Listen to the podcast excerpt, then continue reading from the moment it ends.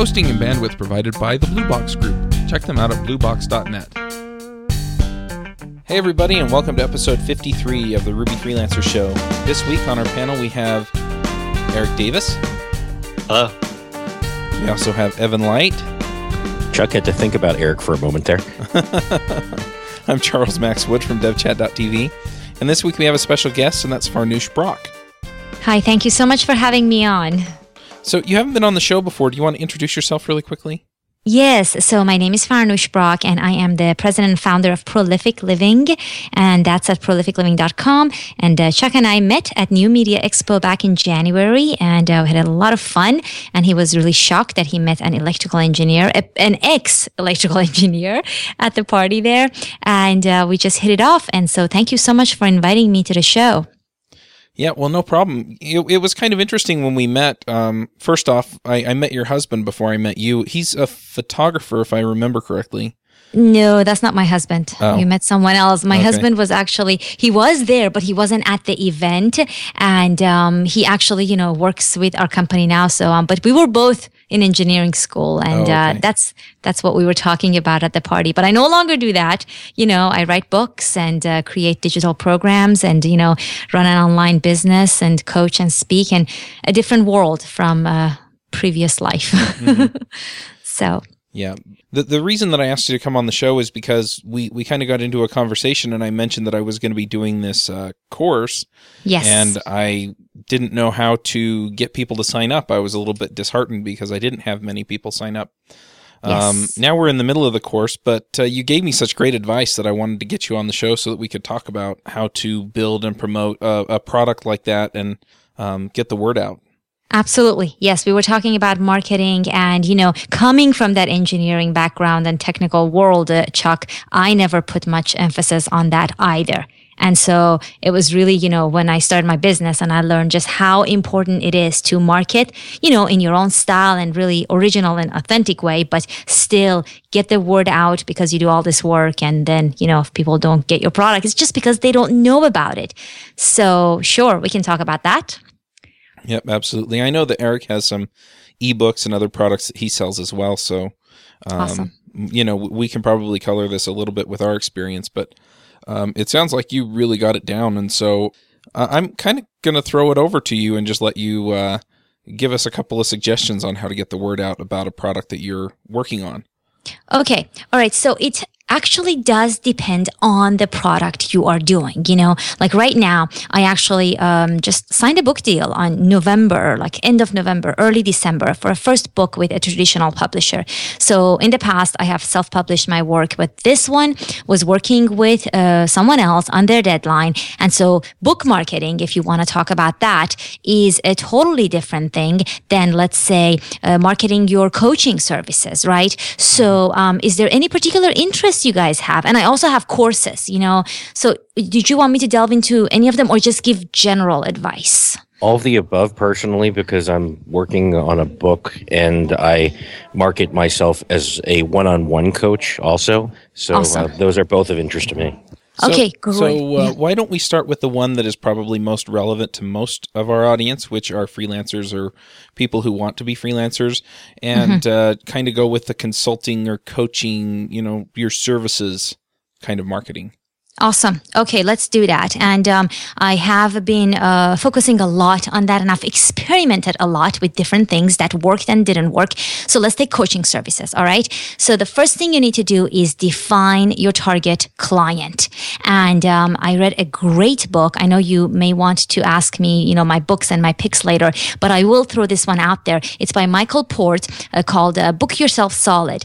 And uh, Book Yourself Solid is a system that he provided, but there were some really golden nuggets nuggets that I took away from him. And one of them was being transparent about your pricing because there's a lot of, you know, back and forth. Should you publish your prices, coaching and consulting prices specifically, or should you not? And so he promotes that you should. And he also is very, very clear on defining your target client to the point where you are willing to not accept people who are not your target client. And he goes on to tell you why. So believe it or not, that's the beginning of the marketing. Getting true clarity for yourself what it is you offer and who it's for. That way, it's going to start to make its way into your speech and your conversation and your writing and your blogging and your social media, you know, messages that go out. So the first clarity is there. And if you have that down, then we move on to the next level. But for instance, I give you an example. You know, I help people in my coaching business specifically uh, with uh, drastic career transitions. All right. So I don't help, you know, college kids. I don't help people who are, you know, you know, um, you know, I don't know, want to necessarily go off and become entrepreneurs. I help people who are going through a very drastic change in their career and they don't know what to do, right? To make that very difficult transition. So I'm very clear on who that is. And then I build my program around that. I create a web page, of course, you know, you have to have all the material. And then I create my packages and my pricing. And at the beginning, when you're starting out, you know, few people know about you, right? You're starting out. So I do believe in doing very few very few pro bono coaching sessions. I believe more in maybe giving away your product at the beginning rather than giving away your time. I think, you know, and some people tell you, you know, you should give away a lot of your time, but I think your coaching services, you know, you probably don't want to give away too much. I just want to do enough at the beginning to build some testimonials and some credibility and some practice for yourself to make sure you are serving indeed the right client, you know, validate all of that. And then you just build up your page, right? This is all part of the marketing. And so let me pause here because I don't want to dominate the conversation. no, that's fine. I, I, do have one question, and that is you're, you're saying give away your product instead of your time. What, what exactly I, do you mean by that? I mean that I am actually more prepared to give away products for whatever reason. And, I'm, I'm not saying this is a regular practice, but if you had to choose between giving away free products, samples, or discounts on products versus services and your time, I am more likely to do the products than the services. I have done the coaching. I have given away coaching packages and I've always regretted it because I don't believe the people who get your time for free value that at all. It's really yep. a weird psychological uh, thing. And um, when they get the products for free, you know, that varies. And if they don't really appreciate the product, you haven't spent your precious time on them to find that out, right? I so I would. Yeah, go ahead, sorry, please. I was going to say, I, I think that's something we've, we've talked about maybe way in the past on the podcast that uh, that people tend to value things based upon how much they pay for them.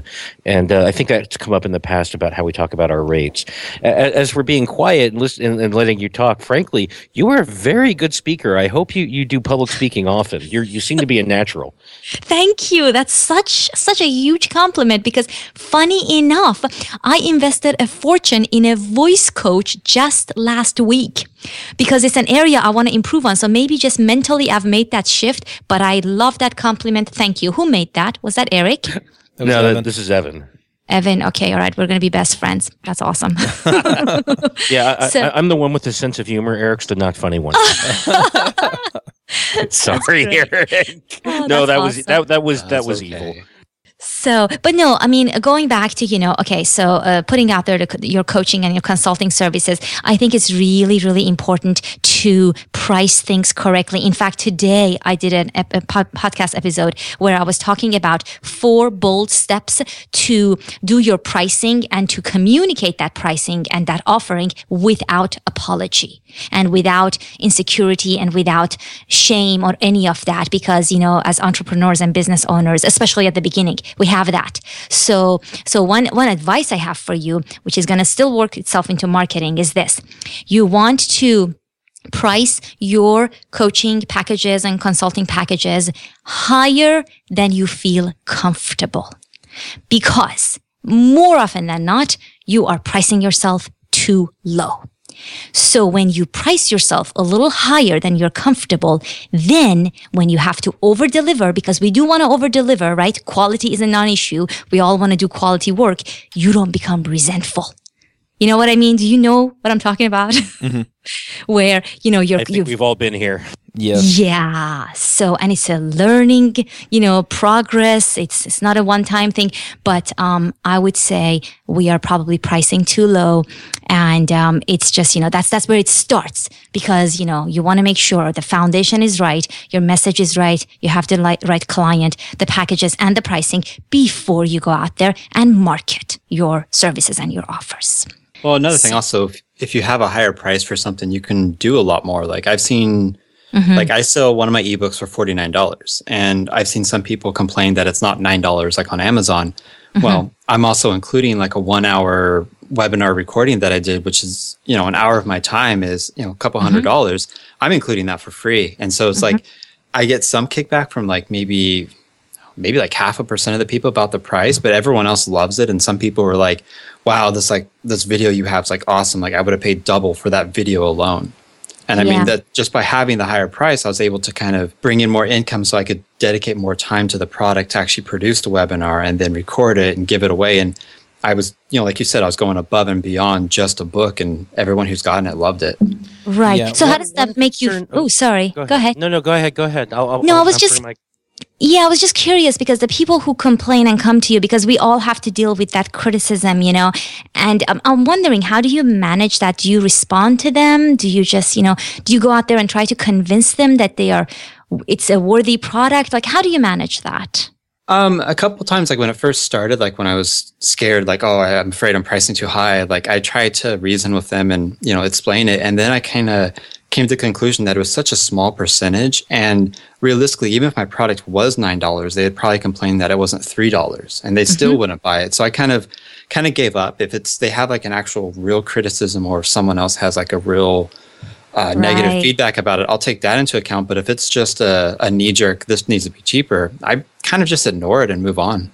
Good. Yeah. Good, good, one, good. One thing that I've seen with that is that people either want it or they don't.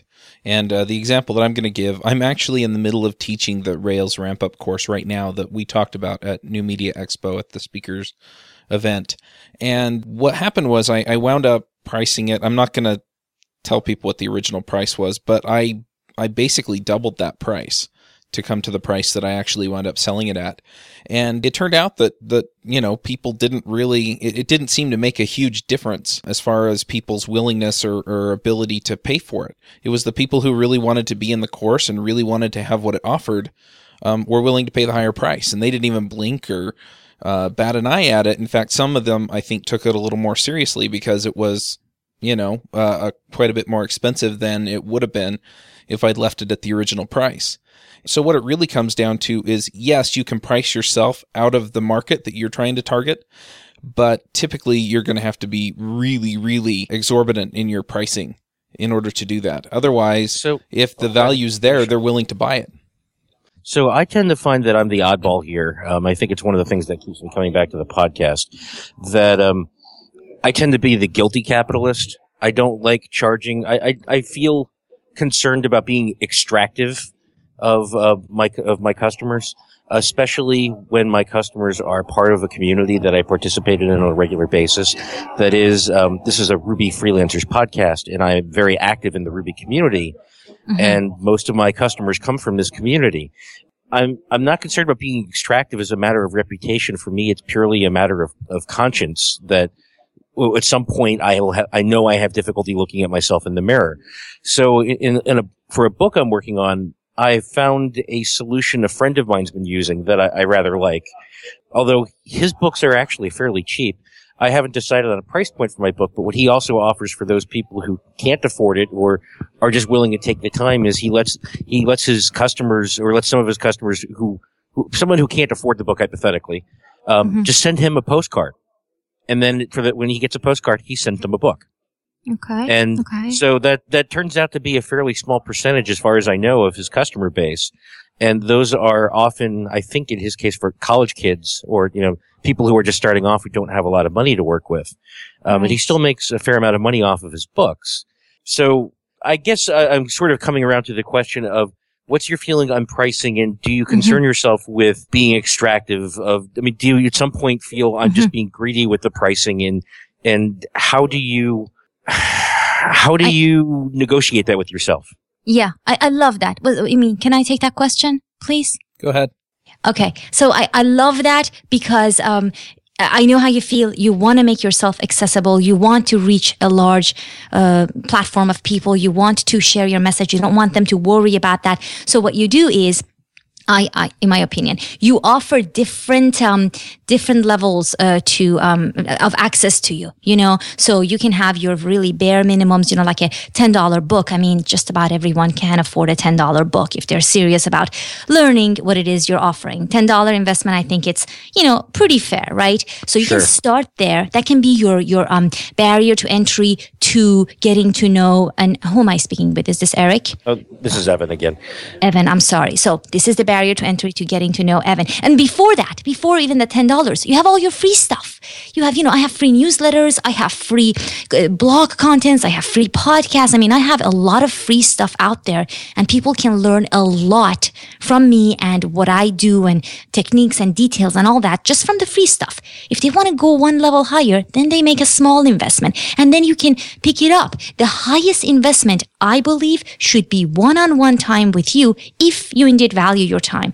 But you can, you know, have different levels of access for different people. So that way people can, um, you know, reach you. Another thing that Michael Port talks about is you always have something that's free, something that you always invite people to. He does free coaching, group coaching, weekly calls. So he charges $800 for, you know, 45 minutes of his time, but he does free group coaching calls. If you attend those calls, you get on the phone, you ask him a question, he answers it free. You know, that's something he offers all the time. So you can always say, if you can't afford my stuff, you can listen to my podcast, that sounds, attend my show. Sounds a little like something that Seth Godin mentions too, where he uh, mentioned mm-hmm. what he describes often describes a gift economy, and that giving away something for free is a way to demonstrate that you have that much more value because you can afford to give something for free. Exactly. Exactly. Right. Well, one one other thing that uh, that comes to mind with this discussion is that I feel like, especially with this course, that the value's there. And so, um, I mean, I don't feel bad charging what I'm charging because I feel like Chuck, I don't getting, want you to feel. I don't want you to feel like that. That I'm saying anything about what you're pricing. No, I don't I, know what you're pricing. It's just a routine concern of mine in general, right. especially with our community at large. Yeah, I, I totally agree. And and the thing is, is like with my clients, it's the same thing. You know, my rate. I want to make sure that they're getting they're getting the value that they're paying for that uh, you know they're getting the hundred and whatever dollars worth of of uh, work out of me every hour, and that they're happy to pay that. And as long as I am providing that value, I don't necessarily feel bad about where my rates are or what I'm charging for products. But if somebody felt like they didn't get the value out of it, then I would definitely want to address that one way or the other because, you know, for me, that's a question of integrity and, and whether or not like I said, you know, if if it's worth it to them, then terrific. Then I'm doing my job. If it's worth more to them than what I charged, then I'm definitely doing my job. And if it's not right worth that much to them, then there's something wrong, and we've got to make it right. Well, that's kind of like a rule of thumb I use is I kind of work backwards to get the price. I figure out what the value is. So say it's like you know a thousand dollars of my time, and I or yeah, thousand dollars of my time. So I figured, okay, I can charge five to ten percent of that, and you know they're basically getting the rest of it. So, you know, if I charge a hundred dollars and they get that knowledge that I give them and they go and make a thousand dollars, that's a great investment on their part. Like you, you can't get that in the stock market. And if I'm okay with, you know, getting a hundred dollars for helping them, that's great on my part. And so everyone leaves happy.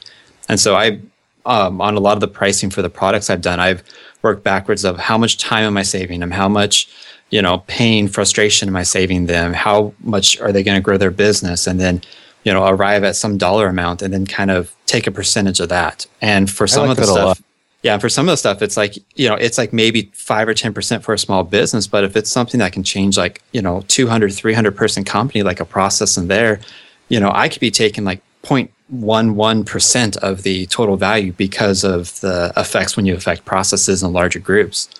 So that's that's how I work at it, and it's really hard because you got to dig and figure out okay, how are they actually getting the value and put an actual hard number on it. Once you do that, the rest of it becomes cake. Yeah, and the thing that I like about that too is that um, we're we're all kind of talking around the fact that you know if you're charging less than the value that somebody gets out of it, then you're uh, you're injecting value back into the system and into the community as opposed to extracting it, which is I think what right. Evan's concern was. Yep, pretty much. That's that's a very good way to put it, Chuck. That's an excellent way to put it.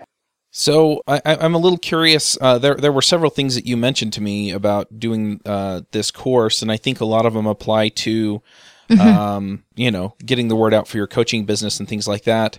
Um, how do you get the word out once you've settled on who your target market is and set the pricing around what things are going to cost? How, right. how, how do you how do you help people find it? Right. I think our conversation was that I was telling you about my, one of my first courses, which was actually to help people get out of a corporate job, you know, build a smart exit plan. And um, I actually, you know, took it very seriously. You know, the the first time I was offering it, you know, as I was building the course material, right, there's the time where you're creating the content. At the beginning, actually six months before that, I started a very targeted newsletter just for people who were struggling in their career. And I started sending them free newsletters and telling them that I was helping. I mean, I was thinking about building a course. What is it they want? What is it they need? So I was already building a very niche uh, group, collecting emails, you know, the stuff that you guys know. And, um, it, you know, that's, that's one of them.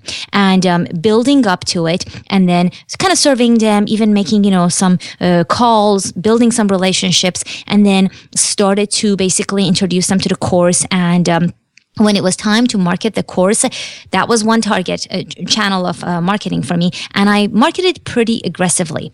So um, I have different levels of comfort. I have different, uh, you know, newsletters, different uh, groups. I have a health group, I have a confidence list, uh, email list, and then I have this career list.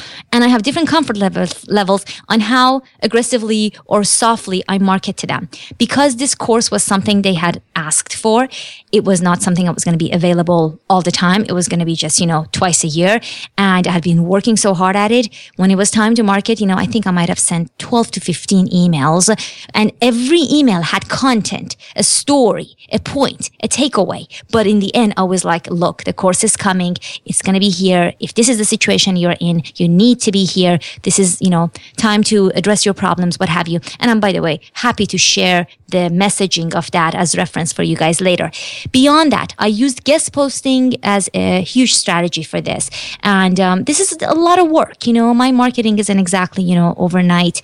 Uh, it's very, very heavy work and it's built around content because I feel comfortable creating content, telling stories, create, you know, spreading my message. So I have that comfort level. I wrote a lot of guest posts and I targeted places and platforms where I already had maybe somewhat of a relationship with the blogger or maybe the magazine online, but um, also they had the right audience, so to speak. And some of them didn't pan out at all. Some of them had no response. You know, you write for a big ma- magazine or big blog and nothing comes of it. And sometimes it's the small stuff. Like you do a little interview on a small radio and they have a devoted audience. So you have to set aside time to target those uh, places. You have to put yourself out there. It takes a lot of guts and courage and tell them, look, you know, hopefully you have built some relationships. So you're not just asking for a favor, but you tell them, look, I really think your audience can respond well to this. We can talk about it. We can do an interview. We can give them content but we can also pitch my course. So I did um, guest market, uh, guest uh, guest posts, email marketing, uh, blogging. I blogged about it, you know, on my uh, own website. Uh, social media. I actually, you know, did some, you know, careful scheduling of, you know, a lot of messages that I believed was relevant weeks in advance. I was using Hootsuite at the time, mainly on Twitter. I started joining LinkedIn groups because it was a career based, you know, uh, product. Yours is may or may not relate to this, but forums that focus on that. And I think maybe I had one or two students that came from there, not, not the majority of them. And what else? Um, I tried to do some kind of traditional marketing, but I didn't go through with it, you know, advertising or getting some media attention, um, and, um, just didn't pan out. I didn't think that was where my target audience was. And, um, I think that was it. I did the same thing the second time I offered the course plus one thing. Okay. And this is the part where I am actually pretty proud of myself because I didn't think it was going to go this way. So for the second time, I offered the course six months later, and I'll close really quickly so, you know, you guys can comment. Um, I doubled the price because I was putting so much into it. I had built it out. I had firsthand feedback. And this is for corporate uh, professionals who make six figures. So, you know, the investment in my course with the return on investment they were getting was, uh, was not, not bad, not bad. So, and then I ended up closing most of those sales on the phone. which is not something you think about when you think online marketing.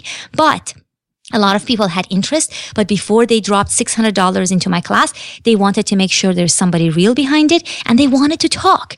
And one person gave me the idea to get on the phone and then I ended up actually offering it to anybody who had questions about the course. So instead of sending them emails, I would say, do you want to get on the phone and chat with me? And I closed those sales on the phone because there were this, you know, the seeds of doubt like, is she credible? Is this going to help me? Assuming it was the right course for them. So that was my strategy for the second time I marketed that. Now let's talk about whether any of that is relevant to your course. And if not, what else you can do to uh, market your course. Well, one thing I want to ask really quickly is uh, it seems like a lot of these are good for getting the word out for your consulting and things like that, and, and closing the sales on your uh, over the phone for your coaching or consulting. You know that makes a lot of sense, and I think that's the direction we wind up going a lot of times anyway. I'll wind up talking to people on Skype or over the phone, and you know get a good feel for it. I actually went up to Park City on Tuesday and met with mm-hmm. a potential client because they were, you know, within an hour of, of where I work and live. Yeah. But, awesome. But, uh, you know, I, I hadn't thought about doing that with the course. I know. Until you I mentioned know. it. And then I was like, holy cow, that, that's, that's a really interesting yeah. idea. Yeah, in fact, I was I was listening to a lot of podcasts at the time. You know, just consuming information. And um, uh, who is the the the guy that we lost very recently? He was this you know amazing.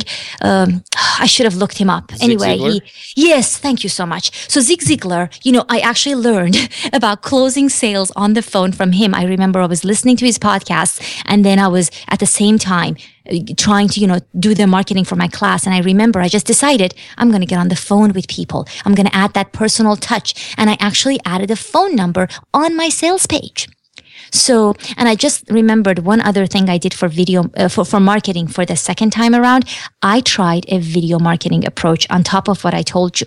So what I did is, and this is something some high end coaches have tried with their programs and I really liked it. So let's say you work backwards six weeks, maybe four weeks to six weeks before your class, you release uh, videos that may be a part of a series let's say you're teaching people how to code, right? That's some of the stuff you talk about.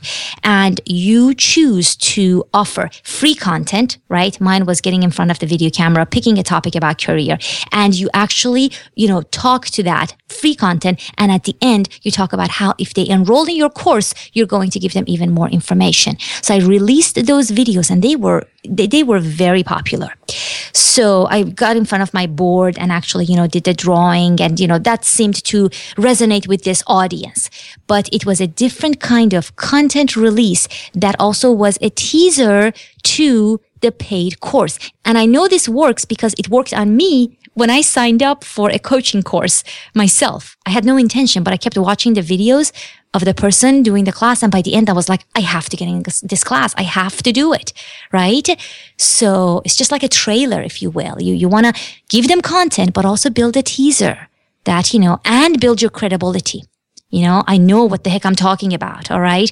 And if you get in the course, you can learn more from me. Yeah, I've done that exact same thing where I had a book. It was about uh, basically about Redmine stuff, which is a software program. And you know that was the ebook and to promote it i recorded a dozen maybe maybe a little more um, short like three or five minute screencasts um, whereas you know kind of giving some content that's similar to the book but it's not actually mm-hmm. from the book put that on YouTube, put it on my site, sent people to it, and basically did like, you know, as someone watched it at the end, it would say, you know, if you like this, you can subscribe to uh, my newsletter and also see the rest of these videos in the series. And you can also get a coupon to buy my book at a, I don't remember what the discount was. And that actually worked really good. Like I got people to watch the videos, yeah. they enjoyed it, got value from it. And the people who wanted more actually yeah. went out and bought the book or emailed me like, hey, can you do a video on this other topic? Right, exactly. And you captured their emails just in case it wasn't the right time for them, but they still liked you. They had, you know, built that connection with you and you didn't want to lose it. So very smart. Right. And another thing I've been doing, it's, I set it up, I guess a year, maybe a year and a half ago when the book came out, but it's, uh, I think Chuck has something like this too, where you have a, you know, you ask someone to to sign up for like an email um, newsletter course, and mine's like nine days. It kind of teaches you about um, a certain topic. And then at the end of it, it's like, hey, if you enjoyed this, you'll enjoy my book that kind of goes into more depth and more detail about it. And mm-hmm. I mean, I, I said it, I think like a year and a half ago, maybe longer. And I'm still getting sales. Like people are signing up, they're enjoying it, they're replying because I actually I ask questions and say, hey, what's the answer to this? I'll tell you in the next email. But if you know right now, reply to me. I get nice. replies from that one all the time. And, you know, it's still going. And it was one of those, you know, 10, 15 hours of work. And it, like I said, works for a year and a half. Exactly, exactly. You put in, you invest the time, and then you set it up in such a way that it continues to work even when you're not working. Yeah, very smart, very nice. One other thing that, and, and this is related to this, I've been working with another member of the podcast mastermind who is a marketing specialist and does coaching for that. And uh, we've kind of been trading services. So I've been helping him with some technical things, and then he's been helping me with my marketing for uh, my course and my business as a whole. And one other thing that he uh, mentioned to me that I may want to do with my course is now that I've done the first session, is uh, you know put up a, a, sign up where people can get the first session and maybe some of the materials I've prepared for that, and uh, that way they can see exactly what they're getting from the course instead of just building credibility. It's look, this is what a session looks like. This is what you get out of it. You know, you get all this extra content as part of the course, and uh, you know really kind of get people you know in the door, and then you know they can sign up for the course and get the rest of the content um, mm-hmm. as as part of the deal. Right, right, right, right, right. And so yeah, you, no, I mean you, you trickle yeah. that out every few weeks, you know, so you get the the main video, and then the you know a couple weeks later you get you know some of the extra content that I have, and that way the the contact is kept warm until it's time to sign up for the next course, and then it's hey, you know, we're opening signups for the next course, you know, go sign up if you've enjoyed the stuff that I've been sending to you. Right, exactly. No, I mean there's there's so many ways to get creative with marketing.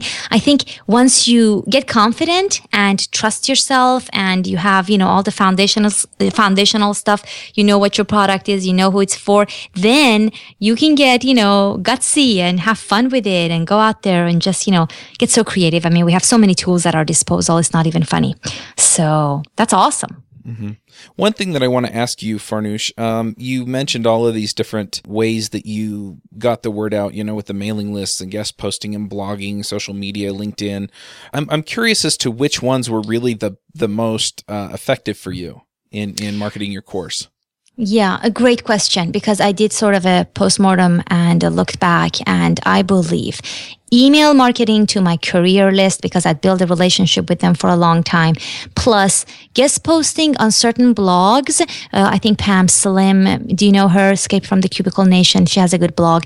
Dan yeah. Miller, the 48 day community. I had a couple of, you know, students come from that. I had people come from the Dan Miller community, the actual, you know, uh, internal forums that they mm-hmm. have. And I was actually, you know, being really active at the time. So, so those two, so guest posting, the combination combination of guest posting and email marketing. I think I had maybe one person from Facebook, which I didn't think would happen. I even did some Facebook advertising, but I don't think that went anywhere. It wasn't the right market for my career product. Now, for my juicing, which is my health product, that's a different story. You know, Facebook responded really well to that one. But um, I think to answer your question, it was a combination of my email marketing, but it was a very targeted email list, uh, guest posting, not all of them. You know, I did probably 20 guest posts and maybe two or three of them were really, really well received and I got students from that. And then um, I had a couple of people, like I said, one person from Facebook, and then a couple of people from uh, maybe LinkedIn and Twitter. Can't remember exactly, but um, it was uh, that kind of distribution. And then um, uh, one of them was referral. Like it was actually uh, Cliff mentioning it on his show, and uh, one of his uh, listeners came over and took my class. You know, I had a handful of students, but you know, it was six hundred dollars a pop, so it was it was okay. You know, I think I had maybe 12 or 14 students for that one right? And it was an eight week course. It was a lot of commitment, but um, it was, uh, you know, it was good. It wasn't as many as I had hoped, but you know, uh, it was more than I had uh, had before the, in, in the first offering. So yeah, and you also have to be careful with you know trying to figure out where people came from because I had this set up on one of my sites with the analytics, and I was able to track like, okay, this guy purchased. Well, he actually clicked a Twitter link and that's what actually caused the purchase. But looking back through the analytics, I found that he's clicked hmm. about a dozen links in my email newsletter. He's watched something on my YouTube channel. Uh. He's came ah. from another site. And so it's like you know, you you can kind of make like a gut check, like, oh yeah, Twitter is going to be great for developers. Well, in fact, it might actually be your email newsletters. What's great, it, they just yeah. might end up following you on Twitter after reading your newsletter, and from Twitter is where they actually go to your site. Yeah. So I yeah. mean, in my opinion, I think email newsletters are the great, be, the best because they let you kind of keep in touch with people and kind of build yes. a relationship versus a yes. lot of other things aren't as effective and like Twitter and Facebook and advertising, you have to like you know jump in someone's face and they have to be right there when it happens whereas Very email is kind of is passive about it and it's so, true. And you know that that actually is a really good point. This reminds me because i was a little frustrated because this was a you know a pretty expensive class and i still offered uh, affiliate program you know like uh, affiliate commission. I think it was you know maybe 30 40% it wasn't quite 50% because there was a lot of life coaching. So i remember one of my own good buddies who had been, you know, wanting to take the class forever actually it came through as an affiliate commission. I'm like, what on earth? I mean, I knew this guy had been on my email list, but he read a guest post. And on that guest post, I had given them an affiliate commission. So I would say, I wouldn't say, you know, don't do affiliate commissions, but I would say be very careful because it's possible the, you know, you may end up giving money away, but it may be your own reader that goes through that circle you just talked about and ends up being ready to purchase. And then they click on an affiliate link. So, um, I, I'm comfortable doing you know affiliate program for my passive products but if i have to put my own time like i said i had group coaching calls and it was live and a lot of personal attention and email commitment then i would um, you know i would just be um, careful and um, you know be comfortable with whatever you decide to do yeah that makes sense um, one other thing that I wanted to talk about, because we've talked about like newsletters and blog posts and things like that, and that's where people are clicking through. I found that if I am like if you're trying to build a brand, a podcast is a really good way to go. But if you want people to actually click through on something, you have to get them to the web.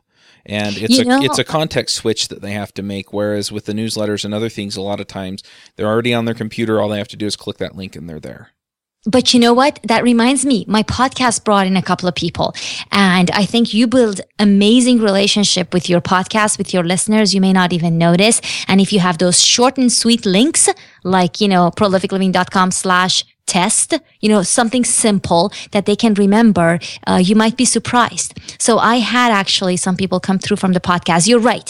You know, you have to uh, make it really, really ex- easy for them because they're not going to be in front of the computer when they listen to the podcast. But podcast is a great marketing tool. So you just have to do it to the point where you're comfortable and you're not really pitching it very much.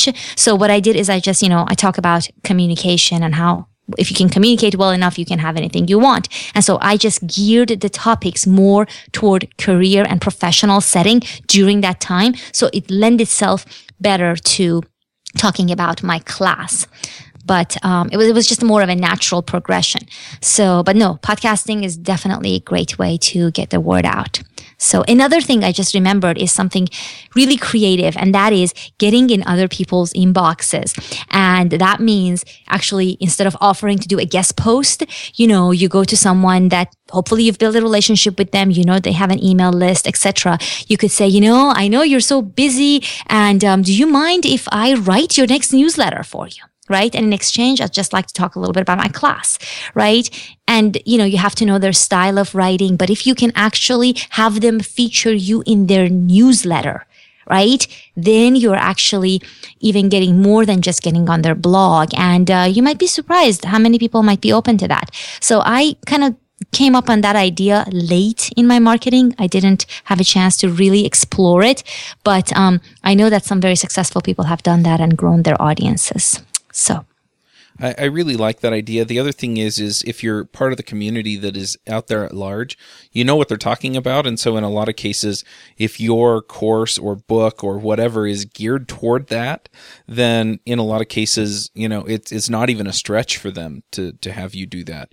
Oh, you're an expert in something that they care about and you want yes. to do this for, for free and you're going to mention your class or your book in there. Oh, that's fine. Go ahead.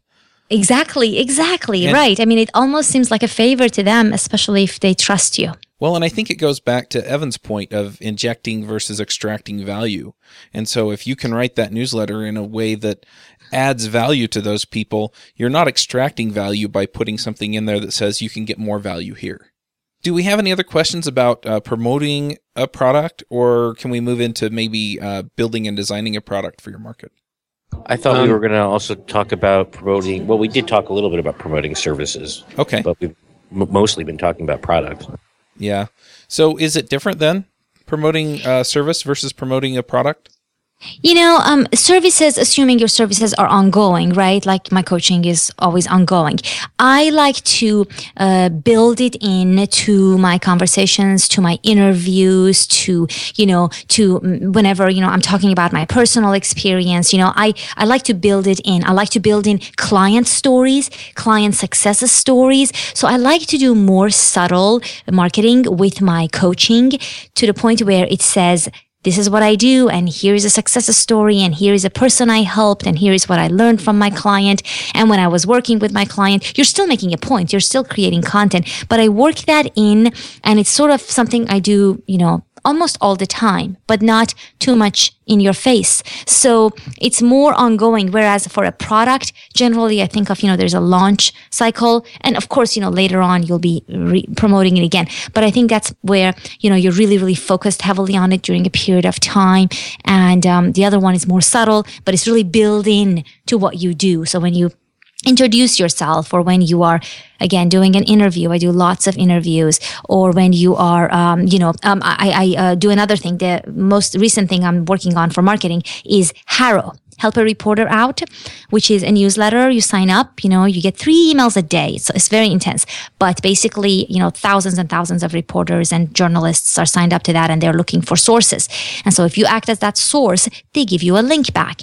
And, um, you know, and I can get into that if you guys are interested. And the response rate isn't a lot, but when they do get back to you, you know, it's pretty good. And depending on what the magazine or article or whatever is where it's going to go, you get a link back, you start building a relationship. And so that can actually build credibility because when people do a search on Google in those topics later, your name comes up not on your website or on some blog, but on a rather credible source, you know, uh, I don't know, maybe the San Francisco Chronicle. I don't know. I mean, everybody's on HARO. Sometimes you get really small sources, sometimes bigger. So that's worth checking out. And there is a technology section because I think you guys are, are pretty techy here. So there's definitely a section where you can contribute and find a fit for your expertise. That's really interesting. So, um, can you explain a little bit about how this works? I mean, do you just sign up, put in, I'm really good mm-hmm. at web stuff or mobile stuff, okay. and, and that's it? Or, or is there more to it?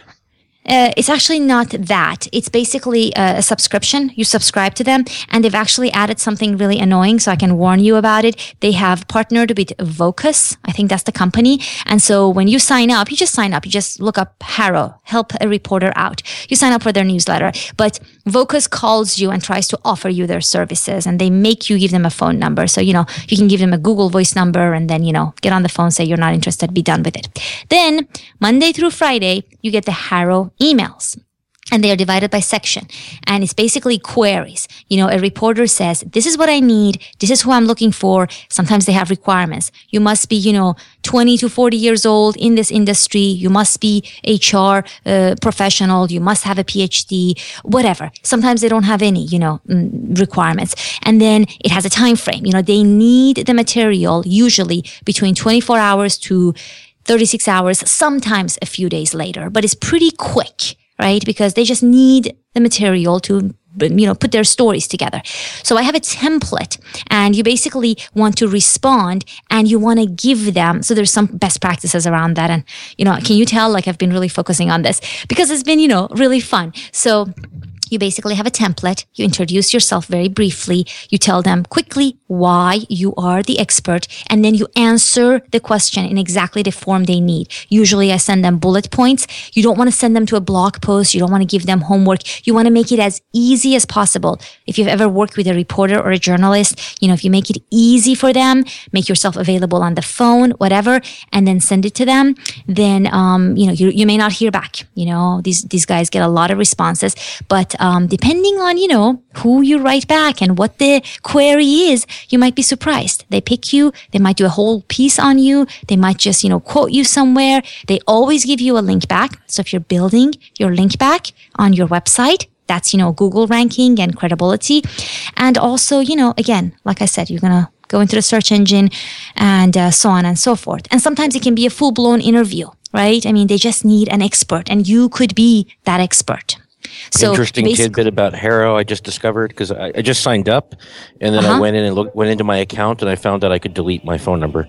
So uh, I don't know if that means huh. the phone number still went to Vocus or not, or maybe if there's only if they only ever keep, it depends how they structured their software. If they only keep yeah. one record per customer, then uh, Vocus isn't going to get my phone number now. Hey, there you go. So so you just signed up as we were talking. Yep. Awesome. Awesome. Okay. Yeah. You're going to get three emails a day and I just, you know, scrub them really quickly and have a template, have a system, even put a timer in front of you. So you kind of like stay organized and, um, you know, you'll hear back. You won't hear back all the time. You know, the reporters don't say, okay, thanks, you know, I'll get back to you. But, um, I think if you respond and, you know, you give them exactly what they need, you might be surprised. So cool. Awesome. Yeah. That's really interesting. An interesting angle. So, uh, are there any other uh, tidbits or variations on what you've already given us for um, promoting your services as a coach or a developer? You know, um, uh, speaking and getting out there to conferences, and um, this one, of course, you know, we only have so much bandwidth, and speaking is huge investment of time and effort, and I've done that. I actually haven't got that much from speaking, but I think it's just added to the credibility, right? So um, I think that you know if you could get out there and uh, speak on your topic of expertise, I really still believe that in-person connection, and that's really harder for you know. Um, I know that you know coming from the engineering world, you know, in, in general, you know, my husband is an engineer too. It's just it might be harder for the, for that type of personality. And I'm not saying you guys are shy in front of you know the crowd, but it may be stepping way outside your comfort zone, but but I think if you really believe in your expertise, there is going to be places where you can speak in person and it can be really good. It can be really good personal growth. And uh, then you get material. You can repurpose that material, you know, put together your presentation, put it on um, everywhere. In fact, I, I, heard another thing I'm going to try. Um, what is that place where you put your online presentations? They called it like a Speaker PowerPoint. Deck. No, no, no, no, so, so, a few, well, a few of us actually do conference speaking. Uh, I've done quite a bit. Chuck does some, um, uh-huh. and uh, Speaker Deck is one of them anyway. But um, and Chuck, we might also want to link to. I think we had a, we had a um, episode several months ago about speaking at conferences, so that might be pretty relevant to this too. Mm-hmm. Yeah, I was thinking, was it SlideShare? Maybe I'm thinking SlideShare. Is that one of yeah, them? Yeah, that's another one. Yeah, SlideShare. Okay, that's an older one. Yeah, but anyway, I mean, just to answer your question, I think um, uh, okay. So I didn't know about uh, Speaking Deck. Thank you, but um, that's you know speaking. If you can add that, uh, or if you don't want to get out there in front of people doing webinars, you know, I I had you know um, different uh, results from webinars. I just you know don't think I was doing it as well. Maybe I should try again, but I I like it and I like attending good webinars. And then you have material again to use later, repurpose, send to your audience, put on YouTube, what have you. So. Yeah, the webinars are, are nice. That's more or less what I'm doing with my course because it's an online course and I'm using GoToMeeting to to host it. Um, if I have more people sign up next time, then obviously I'm going to have to move to a product that allows a few more people on each call. But yeah, I'm also thinking about doing a, a webinar series this summer that's just kind of a you know hey here here are some topics that you're probably interested in learning you know mm-hmm. so come sit in for an hour or so and then you know i can either say hey this is part of this series that i'm doing or you know something like that and and just kind of let people know where where more value is if they want more from me mm-hmm. Uh, there mm-hmm. uh, the thing is that's interesting about those is that i really try not to be all pitchy about things i don't want to I don't want to get in and the whole time be talking about some product I want them to buy. I want to give them the then value don't. and then say, yeah. you know, if you want more, then here's how you get it. So you then it's go sign up for the newsletter or yep. you know go to this website and get this information here. Absolutely. No, you have to be true to your to your own style. I mean, and and actually I don't think people like it when you pitch to them. You know, you want to make it so that they want to find out because you are the expert and they want to learn more from you and then they can figure out, you know, all those different levels to engage with you. So, um no, I like that. Is there anything else that we should cover on this before we move on to another topic? Um, thinking, I'm thinking, you know, so right now I'm in book marketing mode and uh, it's a little bit different. Are you interested in, you know, talking about that? Is that relevant to your listeners? Yeah, I think so. Um, I know several of our listeners and pretty much everybody on this panel is either writing a book or thinking about writing a book. And so, okay. or has written a book in, in Eric's case. So yeah, I think that'd be very relevant. Okay, all right. So I have dabbed into uh, both the self-publishing world and now, you know, with the traditional publisher, you know, and both of them have been really amazing learning experiences, right? So um, this is the Amazon uh, Kindle store that I'm gonna um, talk about mainly. And um, as far as self-publishing goes, uh, I think uh, it's important to get your work out there. Okay. Some people are waiting for a publisher to, you know, uh, knock on their door. I think it's important to get your work out there, Amazon is a great platform. I can talk to you about the Kindle store, the um, uh, Kindle Direct Publishing program, you know, the ways you can promote your Kindle book. But um, first and foremost, you have to put quality work out there. And I say this because I've read so many Kindle books, and some of them, I mean, people have put it together in 48 hours. You can tell it's barely spell checked. So put something together you're proud of, and then formatted well. Formatting is important. Customers ding you if it's not formatted well for their Kindle. I've seen that, and um, they've even done that to me. So um, we learned our lesson early on. You know, you format it really, really well, and uh, you can either do it yourself, hire someone, use all kinds of tools online, what have you, and then you get it on the Kindle store. And then with Amazon, I think um, you have to understand this is a cold market you're selling to right? Your newsletter is warm. You've already built a relationship. They know who you are. Amazon, you know, is strangers, complete strangers that are buying your work. And so you have to position it as such that you are the authority. You want to go to um, Amazon uh, Author Central and make a profile. I mean, I can't tell you how many really good authors out there don't even take the time to put together a little bio on the Amazon Author Central. And if you want to take it really further, you want to do one for the US, then one for the UK store, France store, Dutch store, what have you. But definitely the UK and US store, you want to make sure that's all done right. And, uh, and then you can put video like you can actually put a little video trailer on your author central page. And then the most important thing for Amazon is reviews you know, those Amazon reviews. And you don't want to solicit them so much as, you know, because you don't want to just have like a product that has like all five star reviews. That looks a little bit suspicious. But, um, you know, ask people to give honest reviews. If they're going to give you a three star, that's fine. You know, I used to be like, you know, they're going to give me a five star review at the beginning when I was like sharing my books with my friends. And then I realized, you know, that's just not true. If they are going to give you, you know, an honest review, let it be whatever. And now I don't even mind the two star reviews because they come and what I do, my, my rule is what I do is for all my book reviews, the two star and the one star reviews, which are usually, you know, some, some lousy complaint. You're going to get people who are never happy.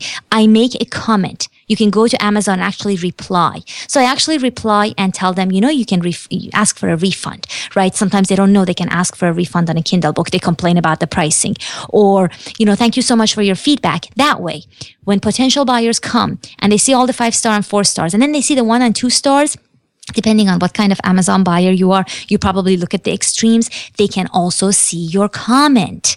So then they can make a more informative decision, right?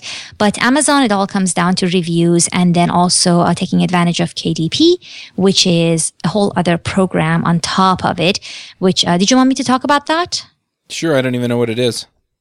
Okay, all right. KDP is Kindle Direct Publishing, and basically KDP Select, actually. That's the name of the program. So Amazon gives you an option to enroll your book in this program in exchange for exclusivity for 90 days.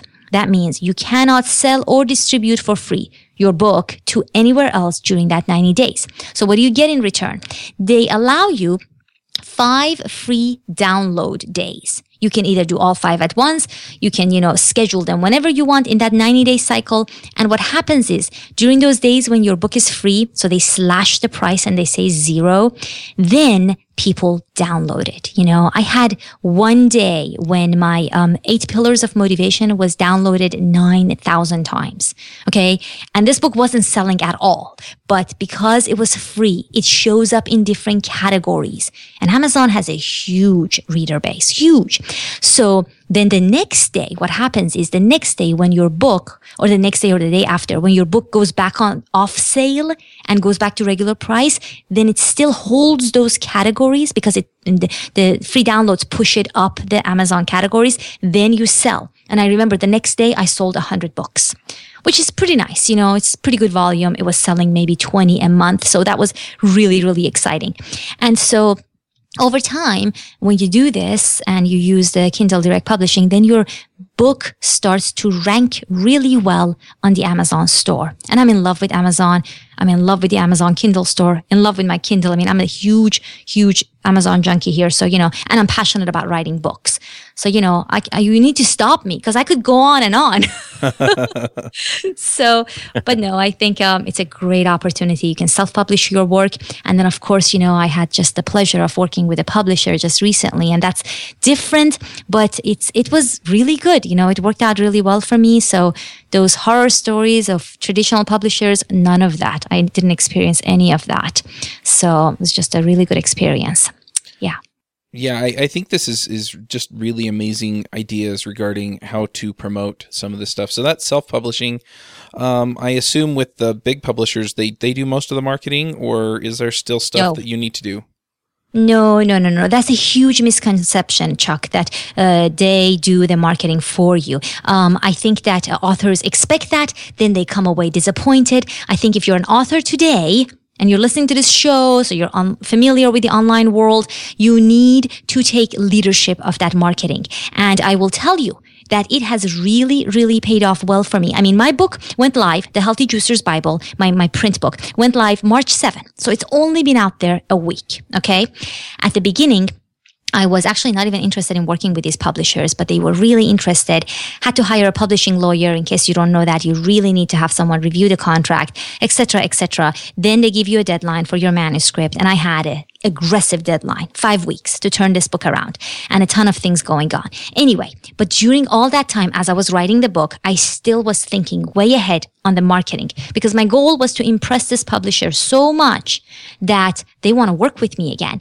And so I took on the lead for marketing and they were very responsive. So you get assigned a publicist.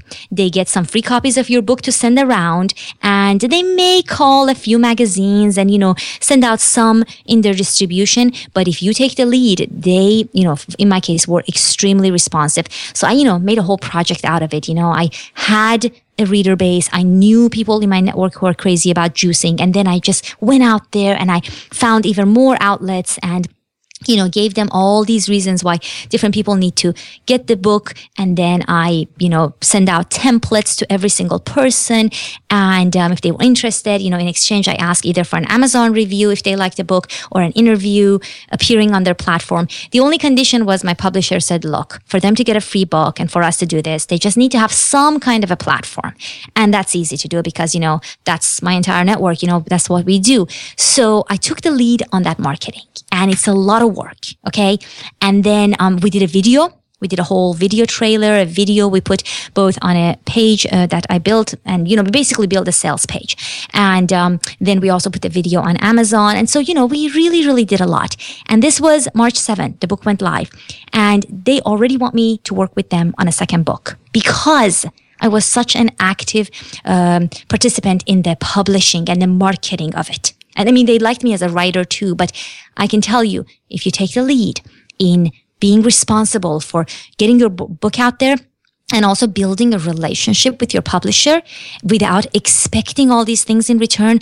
And they're going to get it out there. You know, they put it in um, Costco's, for example. I don't have access to Costco's, right? And they're talking to Whole Foods now, you know, because it's a health book. But um, I really believe the fact that I pushed so hard and I worked so hard on the marketing actually has made a difference. So, and another thing, like the video I made, they sent that to the entire, um, the publishing house and told everyone that every author should be doing this, you know, use this as an example. so take the lead because I mean, we know the technology. I mean, you guys do. I know you do. And take advantage of it, right? Uh, you know, if they give you that opportunity to work with them, then just, you know, use the technology at our advantage and uh, impress them. And, you know, they are more than happy to work with you because they understand the world of publishing is changing. Even though it's traditional publishing, they still need to take advantage of the online marketing and you can be the face of that, uh, you know, marketing world for them. So. so. so, my next question is: is what is the advantage of going with a traditional publisher over self-publishing, and then um, the mm-hmm. reverse of that? What what is the advantage of self-publishing over going with a publisher? Yeah, great question. So I am a big fan of self-publishing. And when these guys came to me first, okay, the way they came to me is that they actually found my first juicing book, the one I self-published online. And what they offered me was that we would like to take your book off Amazon to self to publish it i'm sorry as a print book to buy the rights and you know then instead of you know amazon gives you 70% of uh, commissions you would get what maybe 10% uh-huh. So you would do all that, but in return, you get a traditionally published book. And I said, no, thank you. Go away. you know, I mean, at the time, my book was selling between three to 400 copies a, a, month, you know, and it was doing really well. And it's a $9 book, a $10 book. So I didn't want to lose out on all that, all that money. Then they came back and they still wanted us to write a juice book. So we kept talking and we came up to another agreement, which was they're going to leave my juicing book alone, my first juicing book. They're going to leave my juicing business alone because I have a clinic, newsletter, all that stuff. You have to work all of this in your contract. And then I'm going to write a brand new book for them, you know, from scratch. And I don't like when authors come out with the second book, I don't know if you guys read a lot, but sometimes the second book is like 80% like the first book. I can't stand mm-hmm. that, you know? So I wanted to write a brand new book, use very little content from my previous book, but still, you know, expand on the title, on the, on the work. You know, this was going to be a general juicing book. I was going to talk about healthy habits, etc., etc. So we came to a better agreement. You ask for the advantages of going with them. I really think there is still the credibility factor.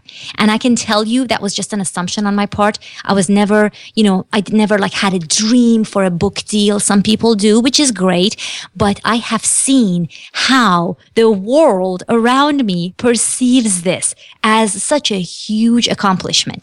You know, sometimes I think some of my other accomplishments are bigger because, you know, I worked so much harder at it. But this is the one where it still carries huge weight, huge weight. So I think if you can, and then they have a distribution leg that I don't have. Like I said, you know, the book is in Barnes and Noble. It's in um, Costco's. It's in maybe Whole Foods. They are negotiating that. And, um, and my goal was to help people juice. That's my goal. You know, I don't think I'm going to make that much money with this book, but, but I still will. I mean, it's actually doing really well already. But my mission was to help people juice. And I don't think on my own, even with my first book selling, you know, a few thousand copies on Amazon, I still don't think I have the, I had the reach that I do now with this one because there are people who really want that print book. You know, I, I can't tell you how many people emailed me saying, can I have your book in print? And I, and I didn't, you know, I didn't think there was a return on investment for it. So if you want to serve that market, there is still a market, you know, they're still traditional. They want to flip through it. They want to feel it. They want to touch it. And, and I love books too. So I, I get that.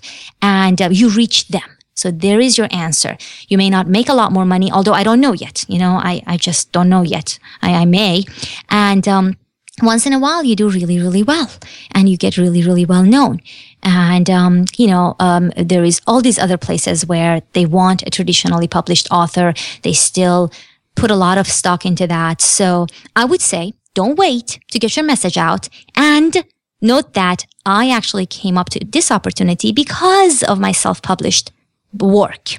So it can open up doors and opportunities for you. Does that help you mm-hmm. answer the question? Yeah. Okay. So, but yeah, I mean, now I'm a fan of both and I absolutely loved working with them. And I just love what they did with the print book. It's just beautiful. So, um, I would say just, you know, explore if you have the opportunity and see whether, you know, you want to commit. All right. I kind of want to move on to uh, making sure you're you're making the right product for your market. So, um, I, I guess that is the next question. I mean, I feel like I kind of stumbled into the right product with my course, and you know, I, I think I have a good idea of some of the other things that I can put together for my market. But how how do you how do you decide what the right thing is and uh, how to put it together for them? Um, well, I learned the hard way because I created a product that I wanted to create, that I was in love with. And for the life of me, I haven't figured out how to sell it. And I thought it was a brilliant product. And you guys don't have me, don't have to tell me it's brilliant, but it's basically to help you build confidence so you can travel the world. Because I think a lot of people are just scared. So I just break down all the reasons. And anyway, so I went about it in an isolated little vacuum of my own thinking that people would be interested in it because they associated traveling with me, etc. That's the wrong way of going about it. I think you need to want to do the product or the course, right? That's the first thing. You know, that's why you're in business for yourself. You might, you have to want to do it, but if you want to sell it and uh, you know have some success you need to make sure there is a market for it and that you can reach that market so um, it's a lot of you know building your platform I mean, uh, it takes time. Okay. I will be honest with you. It takes time. And um, unless you're very, very specific, like if you really know your specific expertise is helping people how to do this particular language, this particular coding, then, you know, maybe you just need to go write a book or, you know, just create a little course on that. But if you're open, and you're still trying to figure out, you know, which part of all your skills and expertise to package up, then, you know, everything we talked about, you know, you blog, you listen to your readers, you build that email list early on and you communicate with people, you survey them you know, people respond well to surveys if you do it right and keep it short and sweet. Um, you um, ask your clients right? Every time you work with people, you ask your clients, you know, you ask people who you're building relationships with, um, a lot of different ways, you know, but it's a lot of listening and um, also making sure you're not in love with an idea so much that you can't hear all that feedback, right? That's really important. Yeah, makes sense that's kind of what I do too. Um, I've also found it's good to, especially if it's like a market you don't know. Like, you know, I've started as a developer, so developer stuff I kind of know, but uh, one of my products is for um, human resources people, and so that's not mm-hmm. something I'm very aware of. And what I found that works really good that I actually learned from Amy Hoy is to kind of go to where the audience is and mm-hmm. read what they're talking about, read what they're doing, read what they're complaining mm-hmm. about, and you know, like go through forums or with you know HR people. LinkedIn is huge, so going into all the LinkedIn groups and finding out kind of what conversations they're having and kind of mm-hmm. picking up ideas from that. I mean I've done that. I don't know how many hours I've put into that because I've done this two or three times for the HR people. And I mean, every time I do it, like my, I have probably 30 or 40 pages of notes that I take just from just reading wow. through things. And it, it's amazing because every time you do it, you're going to pick up different things. Like I did it once, picked up like, you know, topic A was a big deal. And then I picked up topic B was a big deal. And then I noticed, hey, look, topic C was actually found all over the place, but they talked about it, but in passing. And basically using that, I'm able to figure out kind of like what's what they need, and then from there, I can kind of figure out like, okay, can I build a product around this? Can I build a platform for this? And you know, start doing what you're talking about. You know, get a mailing list, get a blog, and start talking yes. to them, and even talking to them in the forums or where they're at, and that kind of gets you them to come to your platform too. And you know, it's it's pretty amazing. That's awesome. Very good tips. Yeah, I don't know if I have anything else to add to that. We'll start heading into the picks. Let's have Eric start us off with the picks. Okay, so uh, March 13th, Seth Godin posted a really good uh, blog post that I actually sent around to a couple people, and it's actually relevant based on what we talked about today. Um, it's called Choose Your Customers First. Um, it's very short, take you five minutes to read, but it's kind of what we talked about of, you know, instead of, you know, going off in the basement, building a product, coming out with it, and then finding no one actually wants it, start your business on the other side, find out who your customers are, find out what they want, what they need, choose your customers, and then make your product tailored for them. So it's it's a good blog post. that kind of sums up a lot of how I'm looking at marketing and kind of approaching customers. Mm, I like it. Uh, Evan, what are your picks? Um, let's see. I got a few. Not to be particularly self-serving, but a lot of it starts with a um, a presentation that I did. I guess it was a week and a half ago at uh, Ruby on Ales, um, called "If It Bleeds, It Leads." I'll, I'll have a link to it. Um, in a nutshell, I uh, strongly recommend reading the pattern. Though these are going to be largely technical, by the way, uh, which I know is kind of uncommon for our picks. But um, I strongly recommend reading the Patterns of Enterprise Application Architecture by Martin Fowler if you haven't. It's almost a how-to on how to write your own um, object relational mapper, um, and also describes an awful lot of the patterns that make Rails Rails in a nutshell. But what intrigued me also is particularly that Fowler points out a lot of the weaknesses that people have been complaining about in Rails and even has some suggestions about how to get around them, or alternatives, really, which was part of the presentation. Um, secondly, speaking of speaking, um, I'm presenting at um, Ruby Midwest in about a month. Then finally, Again, self-serving. What we're talking about books here. Um, I started working on a book called uh, Vim to Emacs, which is going to have there's. It's going to be a you know I'm going to sell the book, but it's also going to be available for free to those people who want to send me a postcard. Um, and I'll have the link to the newsletter for it. I'm going to be releasing it piecemeal. I'll probably be writing it on Leanpub. Um, so if you are a Vimmer and you're looking to make a transition to you know a good editor, pause for people. Exactly. Pause for people to scream at the podcast. Um, no but if, if you're a vim user and you're sick of vim script one of many reasons to to want to switch over to emacs from vim um, then uh, sign up for the mailing list and uh, check it out. All right. Awesome. So i'll go ahead and uh, go next with my picks. The first pick that i have is uh, there's a product that i found and the reason that i uh, picked it up was that i was having this issue where my uh, my bootable uh, hard drive was um, filling up, and Mac OS complains bitterly when that starts to happen. So um, I started looking around to see if I could figure out a good way to manage it. Um, I did move quite a bit of stuff off of there, but it just didn't seem to be enough. It kept complaining. Um, it turns out that there is a program out there called Hazel, and uh, Hazel is it, gives you a rule set uh, for your file system and then what you can do is uh, you point it at particular directories. You say apply these rules to this directory, and it will just do it. So, as an example, um, if I download uh, a new app, um, then it will put it into the downloads folder like it normally does. And then what I can do is I can actually um, tell it if it has a .app extension, move it over into the applications folder. Or if it has a .zip um, extension, then unzip it. And then, you know, as it runs through the rules, whatever it unzipped, it'll figure out what to do with it and move it off to wherever it's supposed to be. So if it's a video, it'll move it off to uh, one of the other drives in my Mac Pro and it'll put it in the movies folder over there. Things like that, or a .dmg, it'll put it into the installers folder. Um, and then I can just go over there and find it when I want it.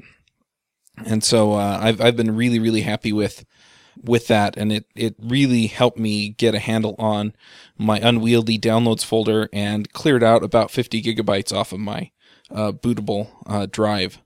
So I, I, really really like that.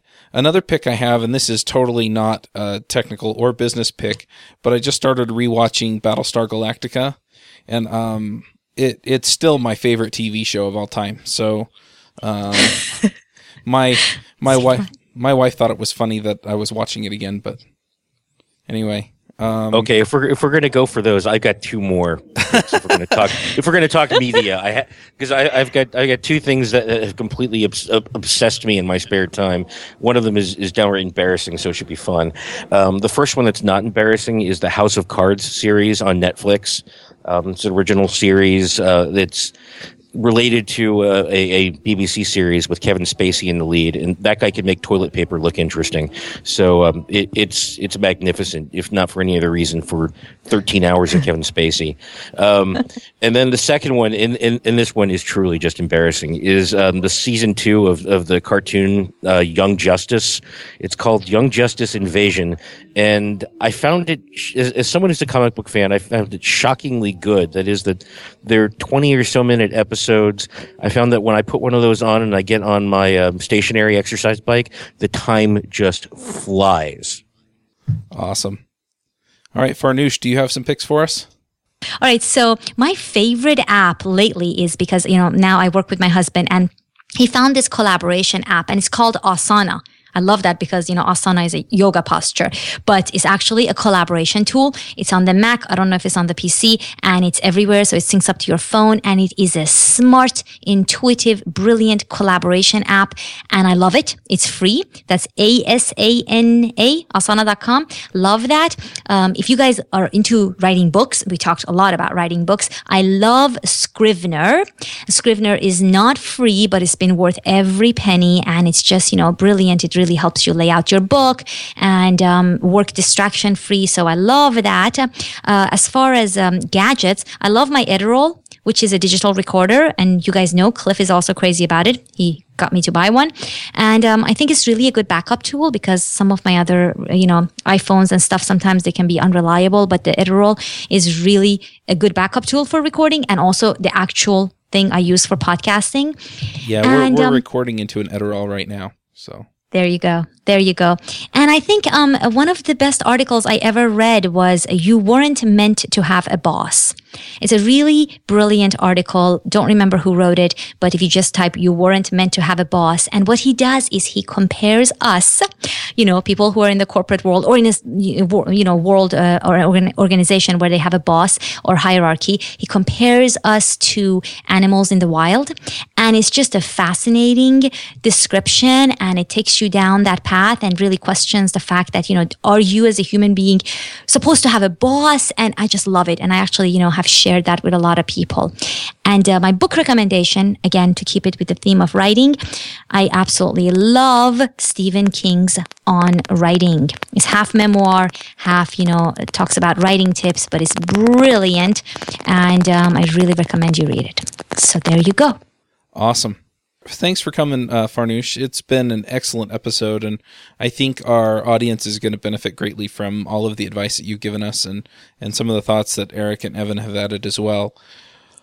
Thank you for having me. You guys are a lot of fun, and you can have me back anytime you like. So this is uh, this is really a great uh, uh, medium you guys have, and uh, great dynamics here. So thank you so much for having me. I appreciate it.